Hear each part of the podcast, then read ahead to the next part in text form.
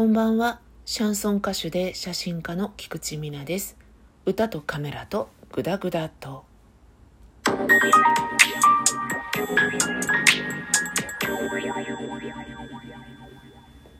ちょっと前かな。膠原病の話をしたので、今日は膠原病になった時のこと、なるまでの経過、そういうものをお話ししようかなと思います。私は膠原病の中で SLE っていう病気全身性エリテマトーデスっていう病気それから、えー、シェーグレン症候群っていうこの2つの病気にかかっています。膠原病っていうのは今言った病気を含めていくつか病気があってその総称を膠原病っていうんですね。自分の免疫が自分のことを攻撃してしまうっていうちょっと厄介な難病なんですけれどざっくりとした言い方をしてしまうと今は内服するステロイドってプレドニンっていうものがあるんですね。プレドニンとかプレドニゾロンっていう薬があるんですけどそういったものが開発されていなかった時には5年生存率が何パーセントとかね半分ぐらいとかそういう感じのかなりな厄介なものだったんですよねけれどそのステロイドを内服するようになってから一般の方と変わらない寿命が、えー、全うできるということになりまして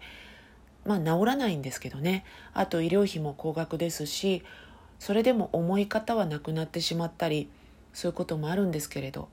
とりあえず昔よりはいい感じになっているかなっていう病気です。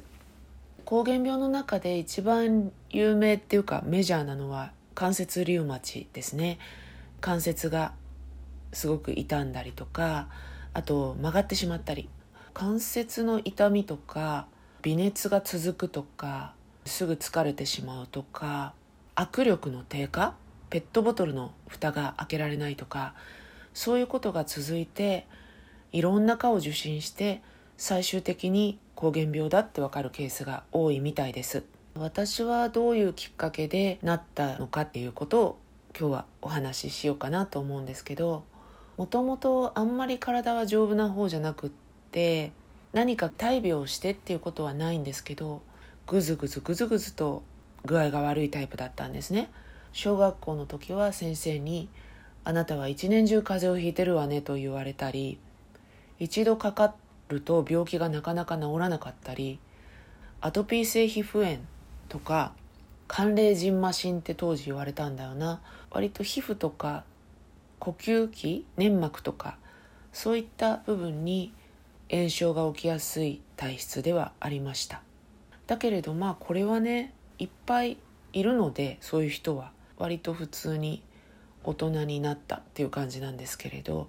なんかね医療的な勉強をする機会があってたまたま講師の発言の中に全身性リテマトーデスっていう病気があってこれはなったら大変な病気でっていう一言があったんですよね。それをなんかものすごく覚えてたんです。多分言葉の響きとしてエリテマトーデスっていうのがなんとなくツボに入ったから覚えてたんだと思うんですけど自分に何の関係もない病気のことをそこまで印象深く覚えてるって不思議だなって自分でも思ってたんですよね。それはすごい記憶に残ってます。で67年前にジンマシンみたいにすごい湿疹が出るようになりまして体のね両側面っていうの胸からお尻の辺りにかけての側面ですよね。そこにこう入れ墨みたいにブワーって湿疹が出てこれがすごいかゆいんですよ。でそれが治ると手首の内側とかが湿疹ができて痒くてかきむしったりとかそういうことがもうあちこちに起こるようになってきておかしいなって思うんですけど元がアトピーでジンマシンも起きるっていう体質なのであんまり発想が飛ばなかったんですよ。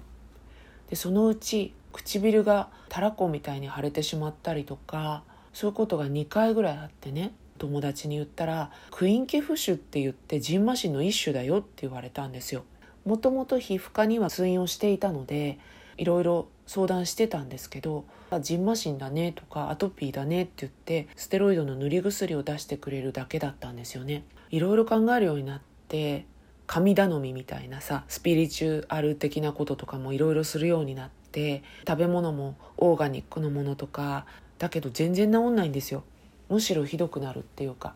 ある時に頭の先から足の裏まで腫れちゃったんですね。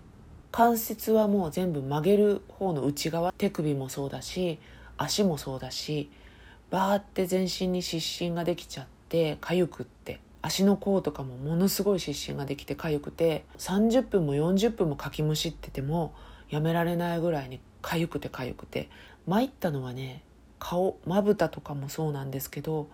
唇はもちろん舌ベロが腫れちゃってフランクフルトみたいに円柱形になっちゃって当然喋れないので「おはようほはいはふ」みたいな今ちなみに「おはようございます」って言ったんですけどそんな発音しかできなかったりあと足の裏もね腫れちゃって歩くともう痛くて痛くて痒くて痒くて全身が腫れ上がっちゃって当然ご飯も食べられないので喉まで腫れてるからヨーグルトとかね食べるぐらいしか食べられなくて。でもねこんなんでも仕事には行ってたんですよ。もうとんでもなかったんだけど早急にいつもかかってるお医者さんに行ったんですよね。まあこれが膠原病のその第一弾として出てきた症状でした。えっ、ー、とねちょっと長くなっちゃいそうなので今日はこの辺にしたいと思います。続きはまた次回。歌とカメラとグダグダと「